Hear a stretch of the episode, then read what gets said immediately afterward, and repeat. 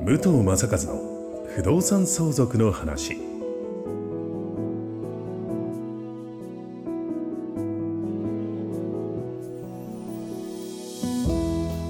ポッドキャスト武藤正和の不動産相続の話は意外と知らない不動産相続についてのお話を相続診断士宅地建物取引士の武藤正和が実例をもとにお伝えしながらリスナーの皆様の相続準備のお手伝いをさせていただく番組です。幸せをつなぐ相続応援団。株式会社ステディライズの提供でお送りいたします。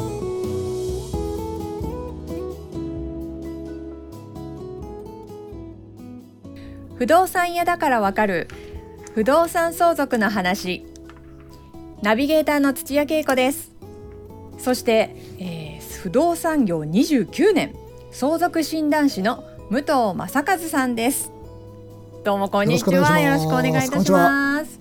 武藤さん今日第9回ということですけれどもだいぶ私もね早くも9回ですね知ってるワードが出てきましたよ。そうですか。それを何より。はい。覚えてきました。覚えていただけるとありがたいです。そうですね。あとはなんかあれとこれとそれとっていう組み立てがまだできてないんですけれども。まあそうですね。うん。あの相続の話っていうのは10人いたら10人悩みが違って、はい。答えも当然違うんで、はい。私がお話しすることお教えすることもこれは関係ないなっていう方もいらっしゃれば、うん。これはぜひ聞いてみたいっていう方は人それぞれなんで、はい。いろいろ話していく中で、はい。自分なりに、えーそのご家族の方に合うはい。知識を自分であの身につけていただきたいなと思ってます。そうですね。やっぱりあの、はい。武藤さんお話上手ですけれどもやはり来る方来る方初めての方じゃないですか。はいはい。やっぱり本当まあトークの話になっちゃうんですけれどもそう、ええ。なんかやっぱり緊張みたいなのってあるんですか？毎回毎回。あもう本当緊張します。えっ、とここ2ヶ月はですね少人数制にして8人から10人ぐらい、はい。まあ10人でも多いんですけども7、8人がいいかなと思ってやってるんですけども、はい。もうそれぞれ話すセクションはだいたい 6, 6つ、うんうん。6個ですね。6個分けて、はい。だいたいその日に2個ずつ話すんですけれども話す内容もちろんあの幹となる部分は同じなんですけれどもその時の出席者のご年齢であったり、えーまあ、す住んでるところであったり近い話をなるべく分かりやすく、ねえーと実例を挙げるんですけれどもそれもなるべく身近に感じられるようなことをお話しできればなと。まあ、これも全員が全員ハマるわけではないんですけどもね。そうですねなんか聞いてるとちょっと、まあ私も話す仕事そんなにまだ不慣れなものなんですが本当になんか似通ったものがあって事前のねなんかちょっとしたリサーチとか結構考えちゃいますよね。はうーん素晴らしい。い、いやあのね本当セミナーとか勉強会とはいえ、はい。あの2回目3回目の人も中にはいたり、ねあのこの話聞いたよなんてことも当然あるんですけれども、はい基本初めて会う方が多いんで、はい。まず武藤とは何ぞやと そうですよ本当に武藤とは。本当あの来ていただけるだけでありがたいんですけども、そこまですごいんステップ。何ステップあるんだろう。あの来られる方は本当にお金取られないのかなとか何か買わされるんじゃないかなとか。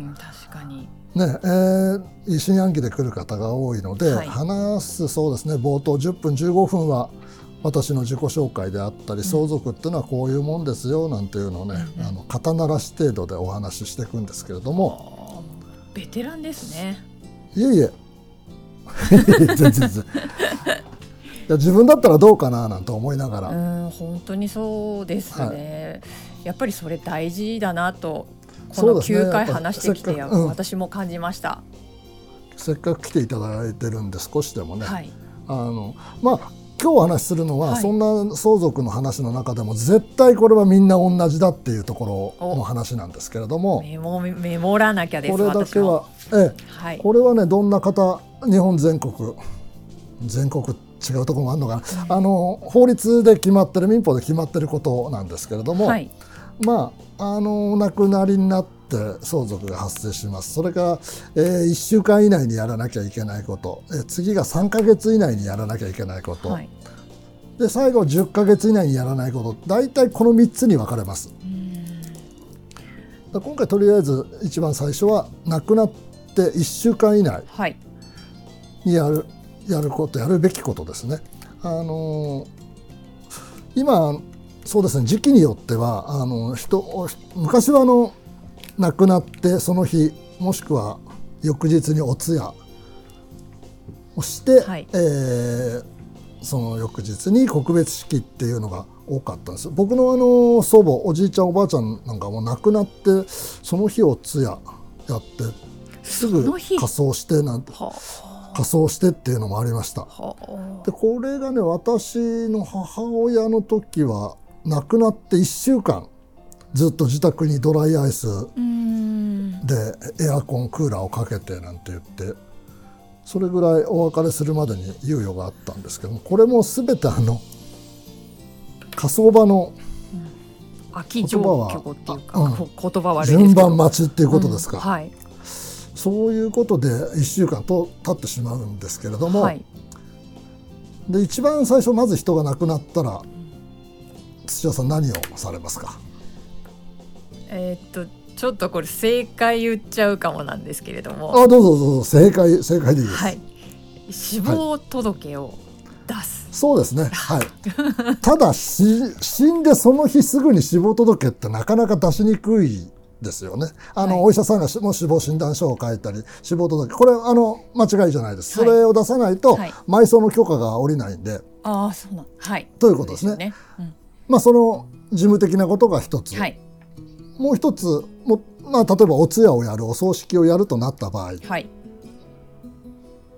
まあ、親族関係者への連絡をするんですけれども、はい、そうでした？これが昔は電話帳があったんで、はい、親戚の方の電話は分かったんですけども、はい、今なかなか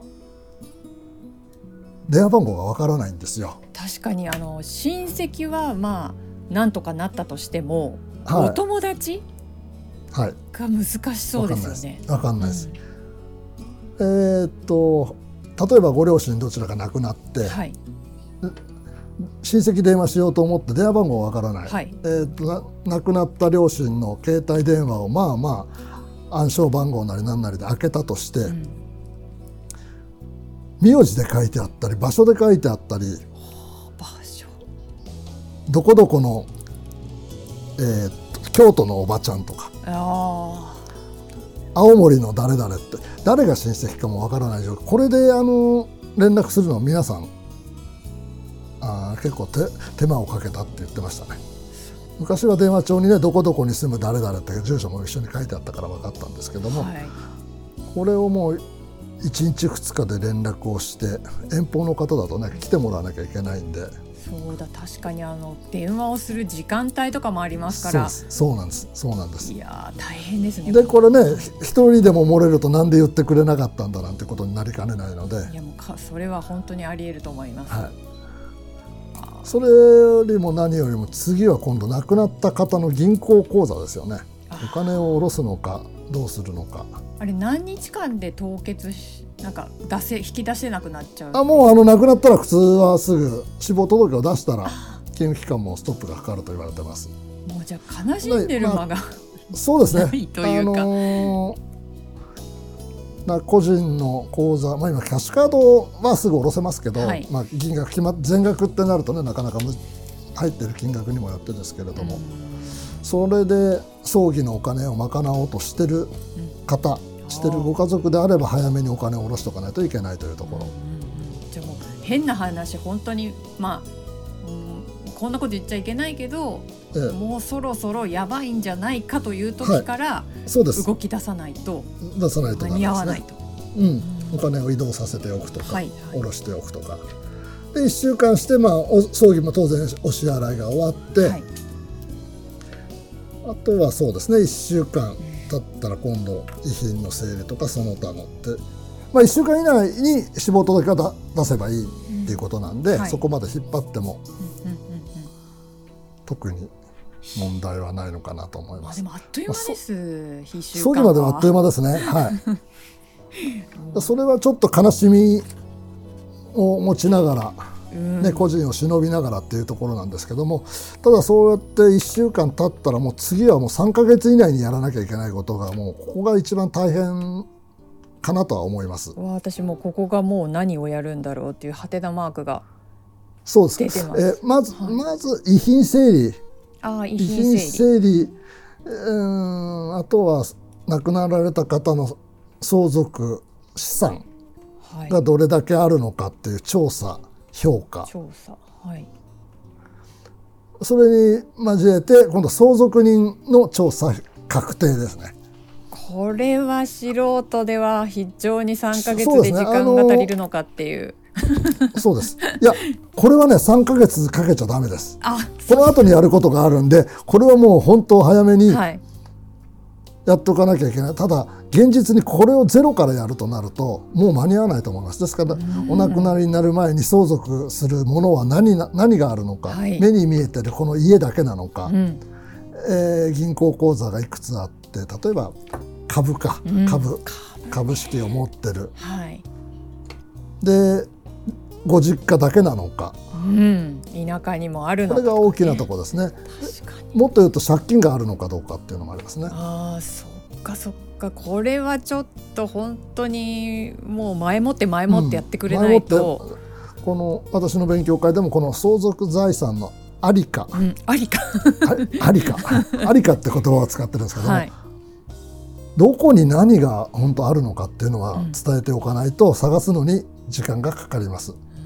うん確かにそれはちょっとやっぱり生きているうちに生きてるうちにですね。相談するるの。がベストだなとは思います。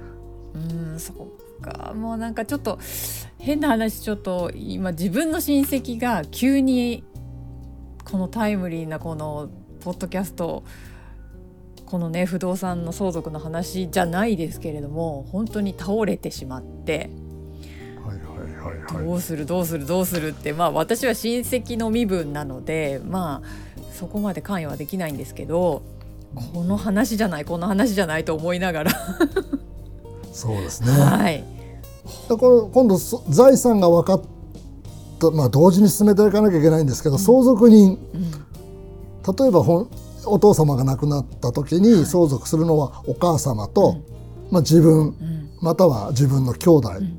なんですけど本当に他に兄弟はいるのかいないのかああそっかそっか変な話ね。うん。んあのお父さんが実は、えー離婚歴があってその時にお子さんがいるとかあっていうことは多いです。まあもっと言うと隠し子がいるいたのではない認知してる隠し子がいたとあ。か、うんうんうん。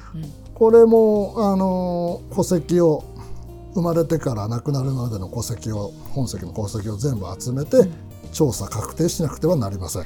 それってこちら側もやらなくてはいけないし黙ってたらその市の方で連絡とかいないですあ。行かないの行かないです。行かないです。行かあないです。行かない自分で自分まあ自分でやるのは大変ですからここであの司法の先生司法書士の先生とか弁護士の先生はいに頼んで、まあ、行政書士の先生とか頼んで、え相続人は、えー何人ですよとこの人数が確定しないと、はいえー相続税の、えー計算もできないので。はあそうなん私てっきりなんか、まあはい最後の最後は連絡来るのかななんて、何にも来ないです。何にも、はそうですかそうですか。い。じゃあもうん。健康でいても何があるかわからないのではい、本当に皆さんでちょっと話してご家族ちょっと集めてね話してもらうのが大切なんじゃないかとはい、いうことで、そういうことになります。まあ、ちょっとあっという間にまた時間が来てしまいましたが、あの次。次回はこの続きと10ヶ月3ヶ月10ヶ月までに何をしなきゃいいかってことですね。そうですね。お話ししたいと思いそます。こをちょっと、はい。あの私と武藤さんとあとリスナーさんで深掘って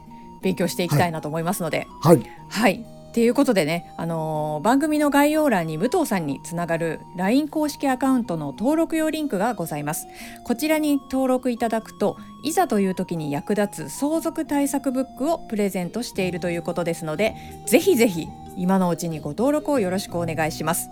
それではあっという間でしたが武藤さんまた次回よろしくお願いいたします。よろしくお願いしますありがとうございました。